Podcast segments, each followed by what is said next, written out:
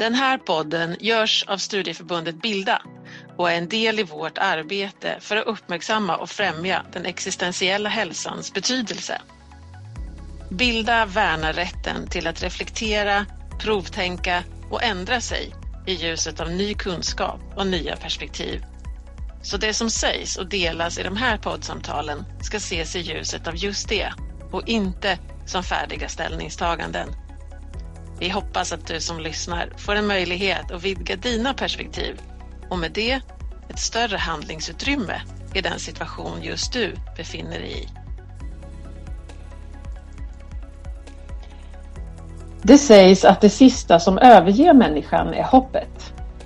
Jag skulle vilja vända på det och säga att människan behöver hoppas på något för att orka leva. Så skriver Lars Björklund i boken Det som ger hoppet liv. En bok som vi ofta återkommer till i våra ledarutbildningar i existentiell hälsa. Det är så lätt att begreppet hopp blir någon slags enkel formel, någonting som vi bara måste uppbringa. Men när vi möter svåra livshändelser såsom allvarlig sjukdom eller död så kan det här hoppet bli något onåbart. Hur ska vi förhålla oss till hopp när hopplösheten verkar vara starkare? Om det ska vi prata om idag när jag har bjudit in just Lars Björklund. Eh, men innan ni får träffa honom så skulle jag vilja läsa en av hans dikter som också återfinns i den här boken. Och det tänker jag få sätta tonen för dagens samtal. Det första andetaget måste ha varit en inandning. Livet sa ja till mig och fyllde kroppen med syre. Det andra andetaget måste ha varit en utandning. Jag svarade ja tillbaka och fyllde livet med mig. Så fortsätter det hela tiden. Två ja som möts och framtiden föds. Lars, varmt välkommen hit. Tack. Eh, kan inte du börja och berätta lite om vem du är och lite vad du har gjort i livet?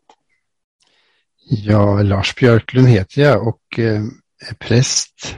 Prästvigdes 1979.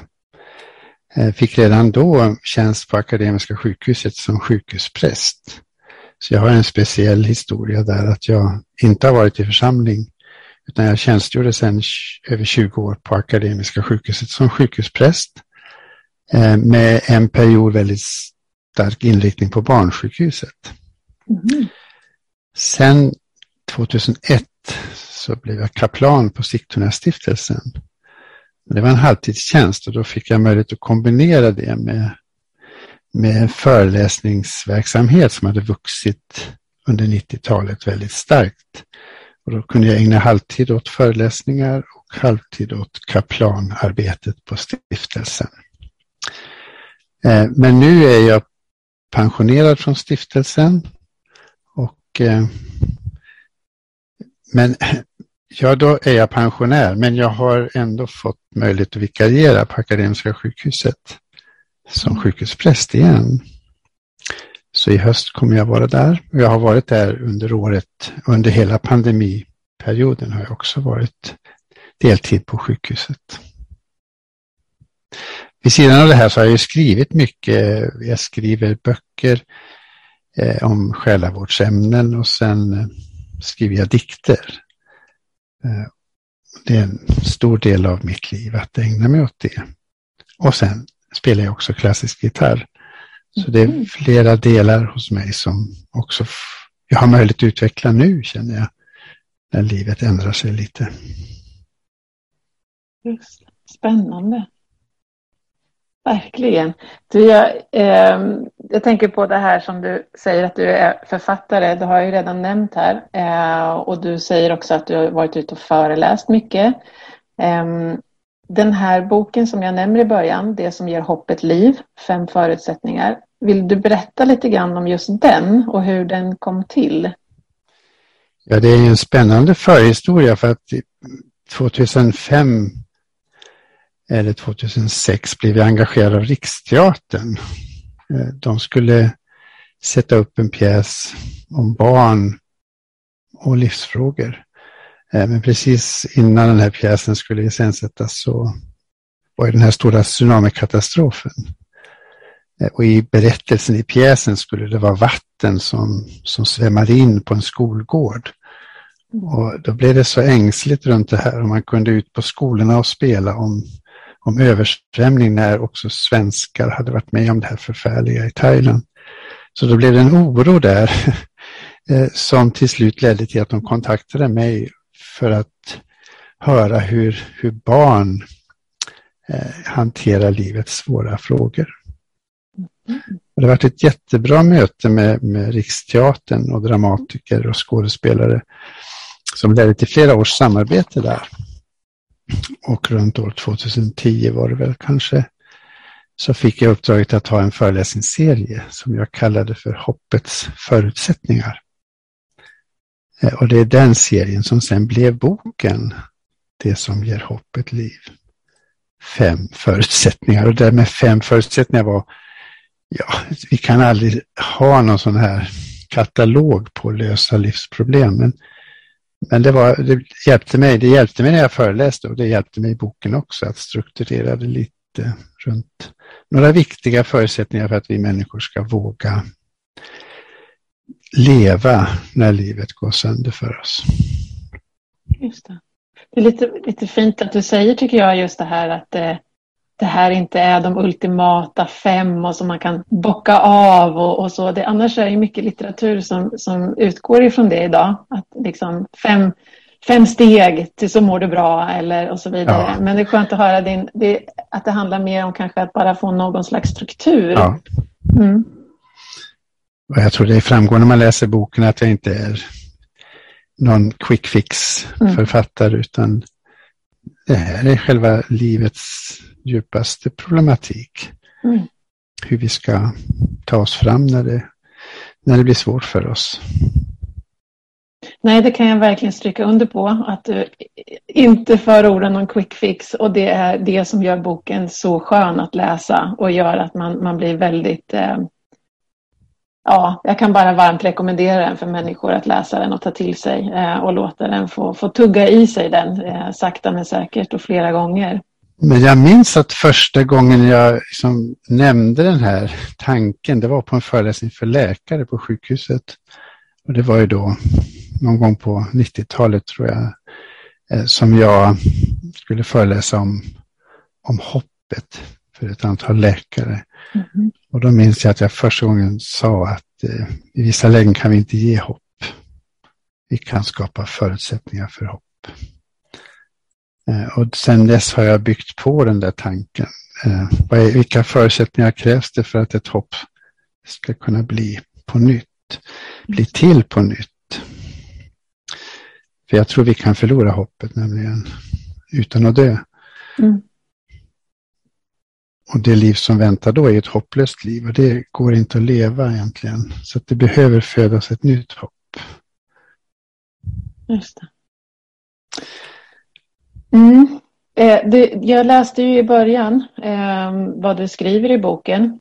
Eh, det här eh, där du resonerar utifrån idén om att hoppet skulle vara det sista som överger människan. Du skriver att du vill vända på det och säga att människan behöver hoppas på något för att orka leva. Vill du utveckla det lite mer? du tänker ja, men jag, jag tänker själva frasen, det sista som överger människan är hoppet det gick inte lång tid som sjukhuspräst förrän man insåg att det där stämmer ju inte. Utan det finns människor som förlorar hoppet. Det hopp de hade med sig in på sjukhuset. Eh, men efter den här händelsen så kan de inte längre hoppas på det. Att bli frisk eller att sonen vid trafikolyckan skulle överleva och så. Eh, och, då blev det en sån stark upplevelse för mig att de förlorade faktiskt hoppet men fortsatte att leva. Så det sista som överger människan är i så fall livet, mm. uh, inte hoppet. Men nästa steg är ju som jag var inne på tidigare att, att det behöver födas ett nytt hopp, annars orkar vi inte leva. Uh, så vi behöver den här länken framåt. Att framtiden är en efterlängtad plats, en plats vi vill till. Annars är det väldigt svårt att leva.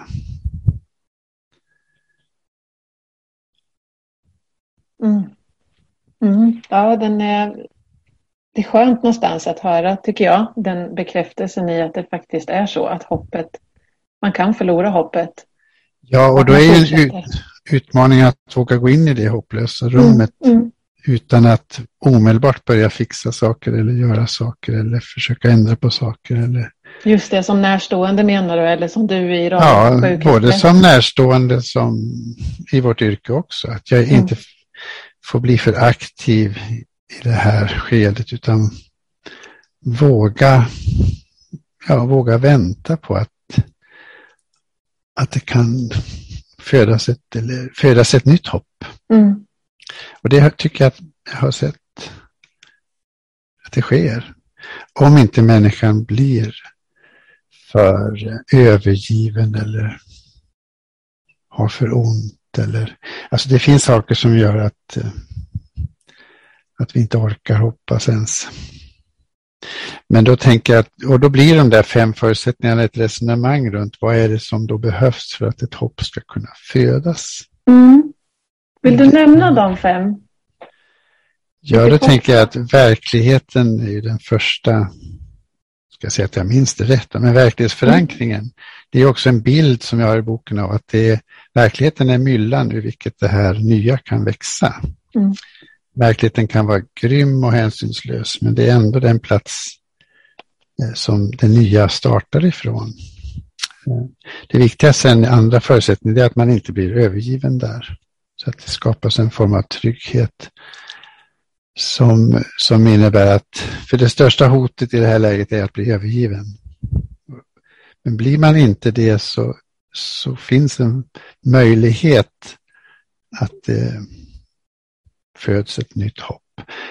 Eh, den tredje förutsättningen handlar om att, att jag Ja, det är en förstärkning av den andra förutsättningen. Det är, det är den omsorg vi behöver. Den omsorg också från främmande människor.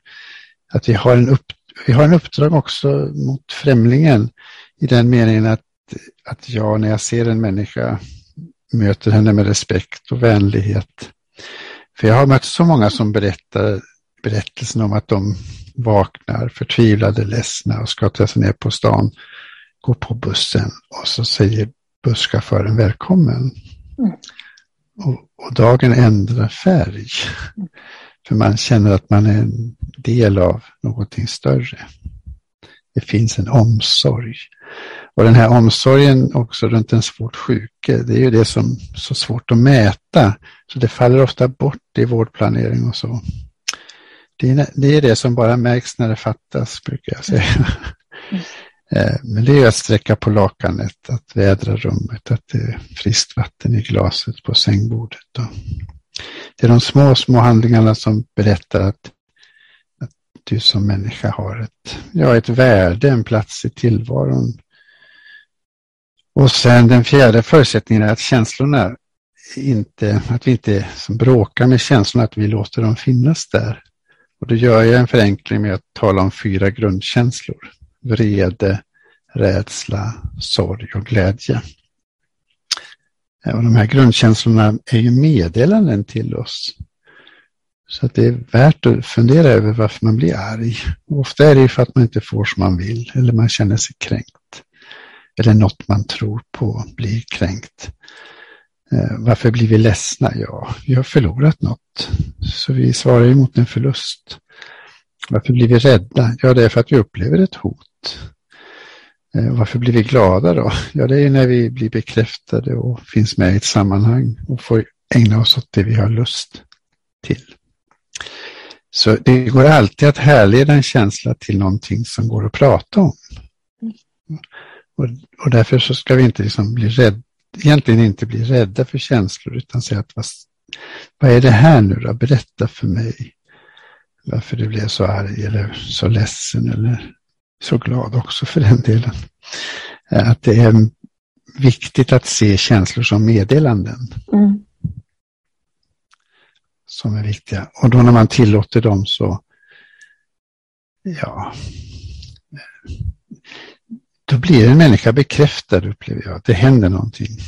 Istället för att säga du ska inte vara arg eller du ska inte vara ledsen eller skärp dig nu. Sen den femte förutsättningen handlar om att hitta ett språk. Och där vet inte hur tydlig jag är i boken här, men senare har jag i viss mån utvecklat en tanke om att den existentiella utsatthetens tre ord är övergiven, maktlös, stum. Mm. Och när en människa hamnar i de tre tillstånden samtidigt så kraschar världen, tror jag. Så vi behöver, alltså vi, vi som är omkring kan alltid minska övergivenheten i viss mån. Vi kan också ge människor en delmakt i det svåra. Men kanske det viktigaste är att människor kan börja berätta om vad de har varit med om. Och i berättelsen finns det en fortsättning för mig. Och det är att berättelsen ofta har redan där en form av en berättelse är någon form av litterär historia också. Man, man berättar en berättelse och då är det inte så långt steg till att man skriver, man skriver poesi, man målar, man gestaltar. Och I början av boken har jag också bilden av en kvinna som målar sin sorg. Just det. Och det som händer när hon ser bilden av sin sorg, det är att, att hon kan skilja ut sig själv från ödet. Hon är inte längre den sörjande, hon är en kvinna med sorg. Och den där lilla skillnaden är, är viktig. Sen kan man ju, det här i föreläsningar drar jag lite långt kanske, men, men jag tänker att så länge människan har ett språk, eller så länge människan har en sång, så är människan stark. Mm. Och därför ser man att makthavare, diktatorer och andra, de försöker tysta människor genom att förbjuda deras språk, deras kultur, deras sånger, deras... Ja, därför att man tar bort språket från mm. människa så blir hon försvarslös. Mm.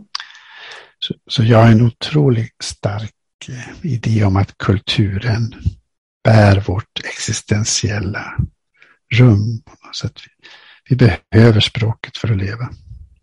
Jag tycker det är spännande när du säger just det här med språket för att vi, vi pratar ofta om att vi har någon slags existentiell språkanalfabetism. Att man har, vi har svårt i Sverige för att sätta ord på det existentiella och det är ju någonting som vi värnar i våra utbildningar just kring existentiell hälsa. Ja. Det är ju ett sätt att få träna sig i eh, medan man kanske fortfarande mår bra så att man får det här språket för det som inte riktigt går att ta på. För det hjälper när livet väl drabbar, då har man i alla fall någon typ av vokabulär att använda sig av.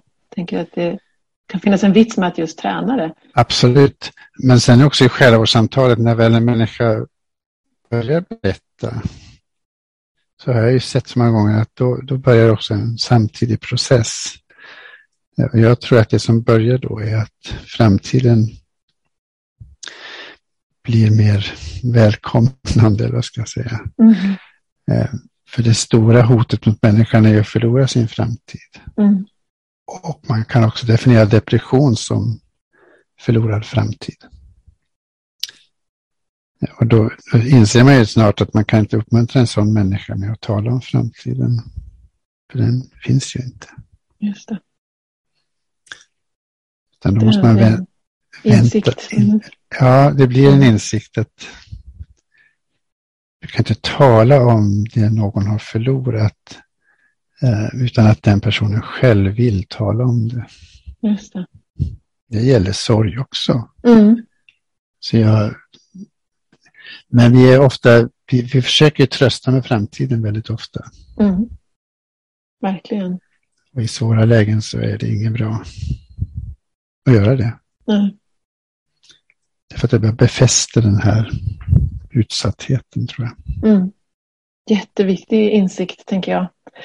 Du, jag, jag eh, kommer ju att möta flera personer i den här säsongen i olika avsnitt eh, där alla på något sätt lever med eller har levt med olika begränsningar i livet på grund av sjukdom eller, eller annat. Eh, och I boken så har du ett helt kapitel som heter just livets begränsningar och du menar att det skulle kunna vara en tillgång. Vad menar du med detta? Det låter ju lite pretentiöst. Berätta, hur tänker ja. du? Alltså jag tänker att vi, vi present, livet presenteras ofta för oss som om det inte har några begränsningar. Och då blir ju varje misslyckande en besvikelse.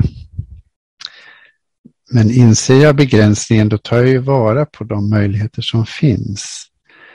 Eh, så det är ju på något sätt att, eh, att slippa den här som många tycker jag människor kan drabbas av, att de har misslyckats, de har inte valt rätt, de gjorde fel, de skulle ha valt ett annat ämne där i början på sitt liv, de skulle ha Istället för att tänka att det här blev din väg och du gjorde det du kunde utifrån de förutsättningar eller begränsningar som livet har. Och det är först när vi ser begränsningarna som vi kan eh, se möjligheterna, tänker jag. Mm. Annars blir det luftslott. Mm. Och när man kraschar ett luftslott så är det ju en besvikelse som borde ha funnits där redan från början. Mm. Men då blir man arg. Och det svåra är att människor riktar ibland mot sig själva att de har misslyckats när de har satt upp ett mål som inte var möjligt. Men vi lever i en spännande tid där man brukar säga allt är möjligt. Det är du som väljer. Och det är en enorm stress i det, för allt är inte möjligt. Just det. Så visst, jag vet, ja det är spännande och jag vill inte vara pretentiös, men jag tänker att begränsningen är ju förutsättningen för fortsättningen. Mm. Men det är, det är intressant för det du säger nu, att allting faktiskt inte är möjligt. Det är ju inte politiskt korrekt av dig att säga. Det är väldigt provocerande idag. Ja, Men samtidigt egentligen otroligt befriande. Att det faktiskt inte, ja. allting är inte möjligt, utan att, att försöka hitta, som du säger, vad är mina förutsättningar? Vad har jag för möjligheter? Alltså, det är ju det här också att om jag står inför ett vägval med tre vägar och väljer en av dem, då är nästa val på en ny plats. Jag kan aldrig återvända till det första valet. Utan då dyker det upp nya vägar. Men jag kan aldrig gå tillbaka till samma tre vägar. Mm. Så att på det sättet är också livet begränsat. Att har jag valt en väg så är det den vägen jag går. Jag kan inte gå tusen vägar samtidigt. Mm. Nej, jag tror ibland kanske att vi lurar oss själva när vi tror att vi alltid kan. Men, jag tycker vi kan få drömma, vi kan få liksom, ha visioner och mm. tänka och saker. Men problemet för mig i själavårdssammanhang är att en del människor sen anklagar sig själva mm. för att de har misslyckats med något som redan från början inte var genomförbart. Mm. Och då blir det en självanklagelse som blir väldigt destruktiv. Mm. Och som är lätt att fastna i. Ja. Jag tänker du, du, på tal om det här med luftslott så går du också lite grann till rätta med sådana här eh, Ja, jag säger klyschor, men, men eh, där man säger ibland då att det finns föreställningar som säger att vi aldrig drabbas av mer än vi orkar bära. Eh, och du säger också, tar upp den här eh, optimistiska livshållningen att, att varje problem går att lösa. Och du menar att ingen av de här riktigt stämmer. Vi har varit inne lite på det innan, men Nej, men det är ju överlevarna som berättar den goda berättelsen. Eh, och de, de har ju lyckats då ta sig igenom, ta sig ur, finns på nästa, på nya sidan av det. Men de som misslyckas, eh, hur blir det för dem då? Mm. Eh, och då har jag på något sätt känt att jag vill vara deras röst och säga att de försökte men det räckte inte. Därför att livet slog för hårt. Så jag tror inte att det är en sån inbyggd mekanism att vi bara drabbas av det vi klarar av, utan vi kan drabbas av det vi inte klarar av. Ehm, och det ser vi ju. Alltså vi kan ju försöka tänka att den som då dör i suicid eh, hade vi kunnat hjälpa om vi bara satt in insatsen i tid. Och vi kan ju brottas länge med det. Men det kan också vara så att den här människan eh, drabbades av någonting som var omöjligt att, att hantera. Mm. Att det blev för stort, för mörkt, för tungt, för hemskt, för omfattande. Mm. Eh, så jag, jag tänker att vi, det blir för, för enkelt att säga det där tycker jag. För att man, det är också att man lägger på något sätt en omvänd skuld på den drabbade. Att om de säger jag orkar inte det här så, så har de svikit på något sätt. Eftersom de borde orka. Mm. Ja, och det är ju, jag tänker det är en oerhört viktig poäng du har som jag tror att man inte alltid reflekterar över. Att, att de berättelser man hör, det är ju från de som har klarat sig igenom och som har ja. hittat det här. De andra berättelserna får vi inte höra. Nej. Och det, det gör ju någonting med oss också. Att, att det, det känns viktigt som du säger att få vara en röst för för de som faktiskt inte orkade. Det finns det också. Och vi vet ju idag, på tal om suicid, vi, vi har fyra personer varje dag i Sverige som tar sitt mm. liv. Det finns många berättelser av de som inte orkar. Men det är ganska ja. tyst därom. Och en del av dem har ju kämpat med all kraft. Mm. Med all sin förmåga, allt sitt förstånd och all sin sin vilja att leva. Men det mm. räckte inte. Mm. På tal om det, jag, eh, jag tänker just det här med när vi pratar om hopp också. Eh, hur man ska förhålla sig till hopp. Just när vi pratar suicid. Jag, jag, kan känna igen från mitt eget liv när man har gått igenom tunga perioder i livet och, och det har varit liksom extra, extra tufft och man tänker hur ska jag orka eller hur ska jag klara det här. Men det finns alltid någonstans har man kunnat se att ja, men jag kan gå jag den här vägen, tar jag de här stegen så, så kanske ändå jag tar mig dit som jag vill, där hoppet liksom om att det ska gå bra. Eh, men det krävs väldigt mycket resurser, väldigt mycket ork. Men man kan ändå se, det går om jag bara orkar någonstans. Men, men när jag drabbades som anhörig av suicid, när min, när min bror väldigt oväntat tog sitt liv, då, då fanns ju då fanns ju inget mer att hoppas på. Där är ju, döden är ju så definitiv. Och, och hur, hur, och människor sa till mig att ja, men du får inte förlora hoppet. Och för det var ju som en matta som bara drogs undan, ett enda stort mörker. Det var svårt att se hur man skulle hur man själv skulle fortsätta leva utifrån det här. Men, men och jag, jag hade brottades så mycket med det där. Men vad ska jag hoppas på? Han är ju död. Det finns inget mer att hoppas på. Vad, vad skulle du säga i en sån situation? Nej, det som är mitt nästa ord är som, som har kommit mer och mer senare efter den här boken också. Som, eh, som jag har skrivit om tillsammans med Kerstin Dillmer. Det är ju att det är inte hopp det handlar om här längre utan det är en försoning med att det här har hänt i ditt liv. Eh, och försoningen är ju att du på något sätt eh, bestämmer dig för att fortsätta leva. Du riktar dig mot framtiden.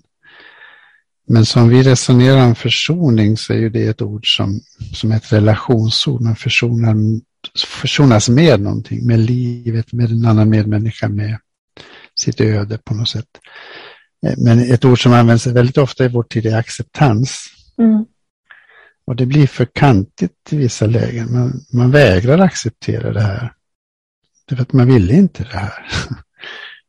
Men jag tänker att i försoningen får du, du får ha kvar protesten. Men du väljer, dig, du väljer att rikta dig mot framtiden. Eh, du säger ja till det liv som följer efter katastrofen. Så du inte prata om hopp där. För vad mm. blir hopp när det hemskaste har hänt? Ja, då kan vi börja tänka att man ska träffas efteråt eller så. Men, men det där blir så knepigt om man ska omsätta det i sitt eget liv tror jag. En sak är väl om man upplever det så, men, men om man inte gör det så ska man definitivt inte få det från andra. Mm. Det är jag bestämd på. Utan de, man behöver möta någon som bekräftar att nej, i det här finns inget hopp. Mm. Det är bara hemskt. Men det finns en möjlighet att fortsätta leva. Och i det livet kan det födas ett nytt hopp. Mm. Eh, men det vet vi inte från början vad det innehåller. Så jag önskar jag hade mött dig där, den där första tiden. Det hade varit väldigt skönt. Jag tror att, för jag märker också att det blev så. Att, ja. att mitt liv gick ju vidare och jag ja. kunde efter en bra tid. Ett par, tre år tror jag fick jag kämpa med det här begreppet och vad jag egentligen skulle förhålla mig till. Ja. Men, men det, det, handlar mycket, precis som du säger, om, om ja, att försonas med att det hela har hänt.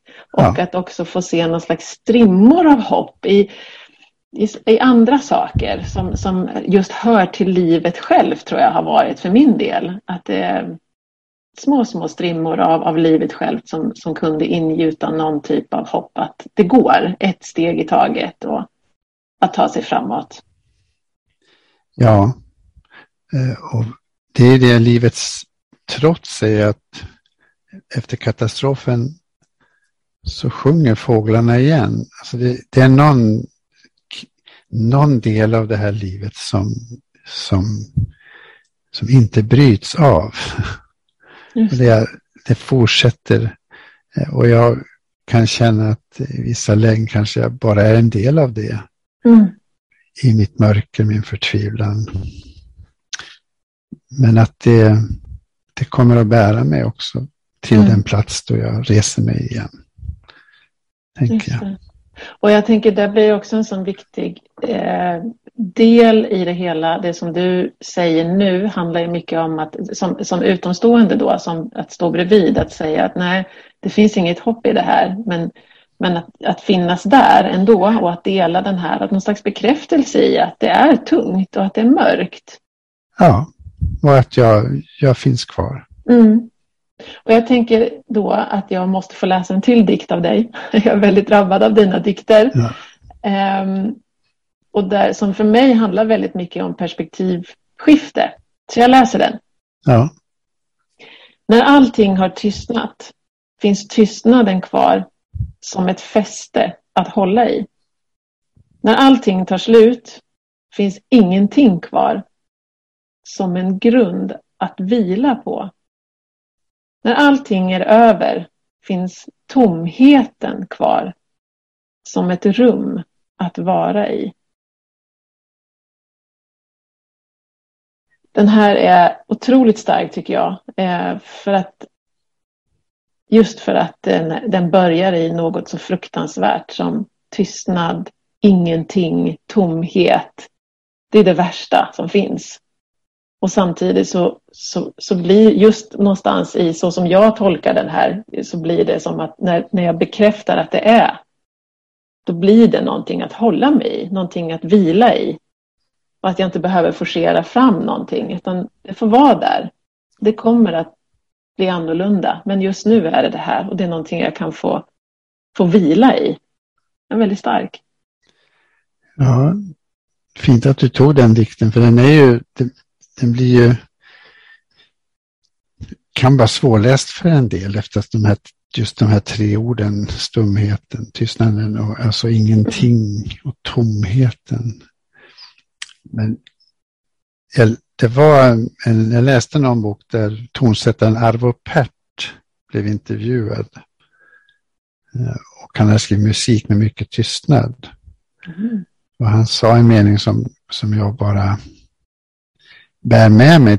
För att det är att han sa något om att tystnaden eller ingenting är det stoff ur vilket allting blev till. Mm.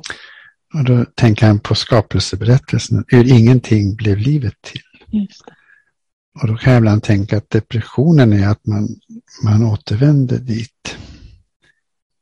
Till tomrummet före skapelsen. Så att ur detta kommer det.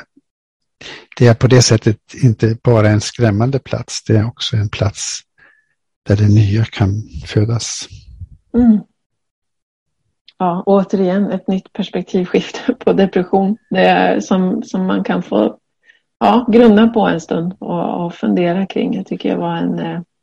Ja, också när människor upplever att de inte har gjort något på länge, det är alldeles tomt, så tänker jag att du är i, i i det kreativa skapelserummet.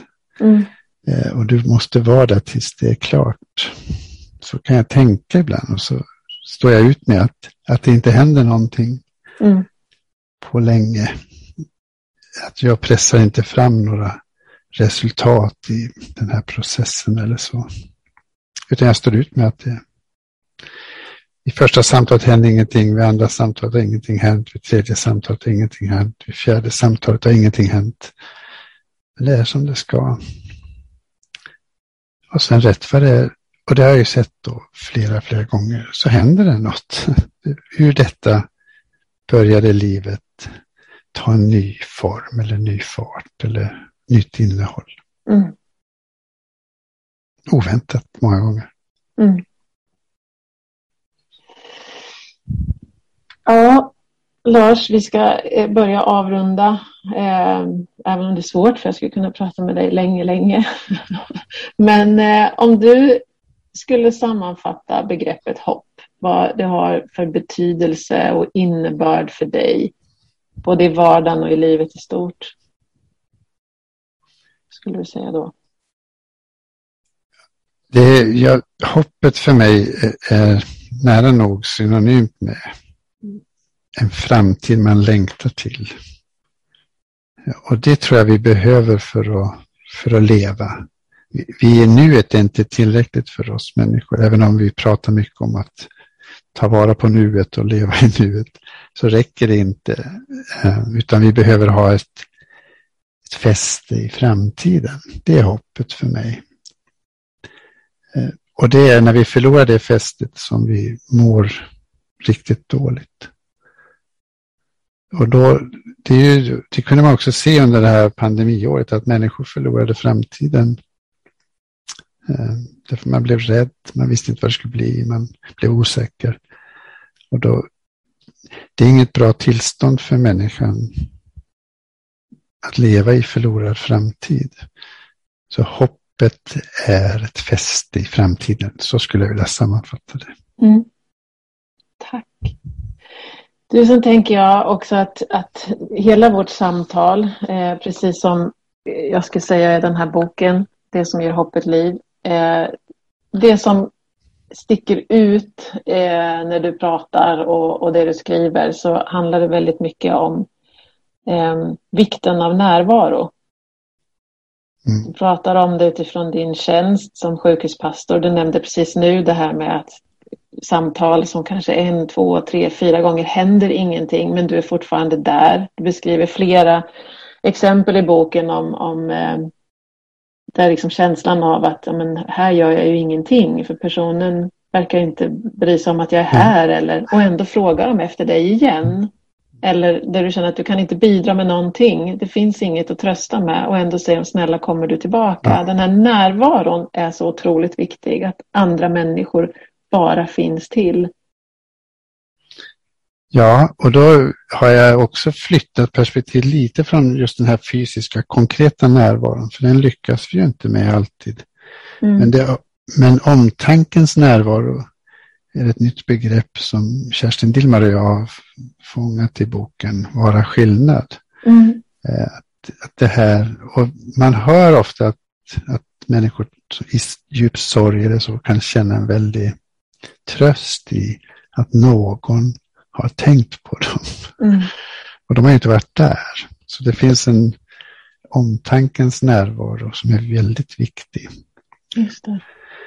Och den, det är att inte släppa taget om någon medmänniska som man vet har det svårt, utan man hör av sig utan förväntan. Och det är en jättesvår tanke att genomföra, men, men det kan vara det som behövs. Och då båda orden att höra av sig, men inte ha någon förväntan på svar. Det. det är ett tufft arbete. Mm. Det är att ha en tilltro till att, att det är viktigt. Mm. Och där glider vi över till, som du nämnde, eh, den här boken som ni precis släpper idag, förstår jag, du och Kerstin Dilmar, ja. eh, som ju har en titel som är otroligt drabbande. Vill du säga den igen? Vara skillnad. Mm. Och den, den gör någonting med oss och jag, kanske får vi ett, ett poddavsnitt att prata om den boken för jag tror den kan ge upphov till många samtal. Eh, skillnaden ja. mellan att göra skillnad och vara skillnad. Eh. Och underrubriken är ju om tröst och mod att finnas.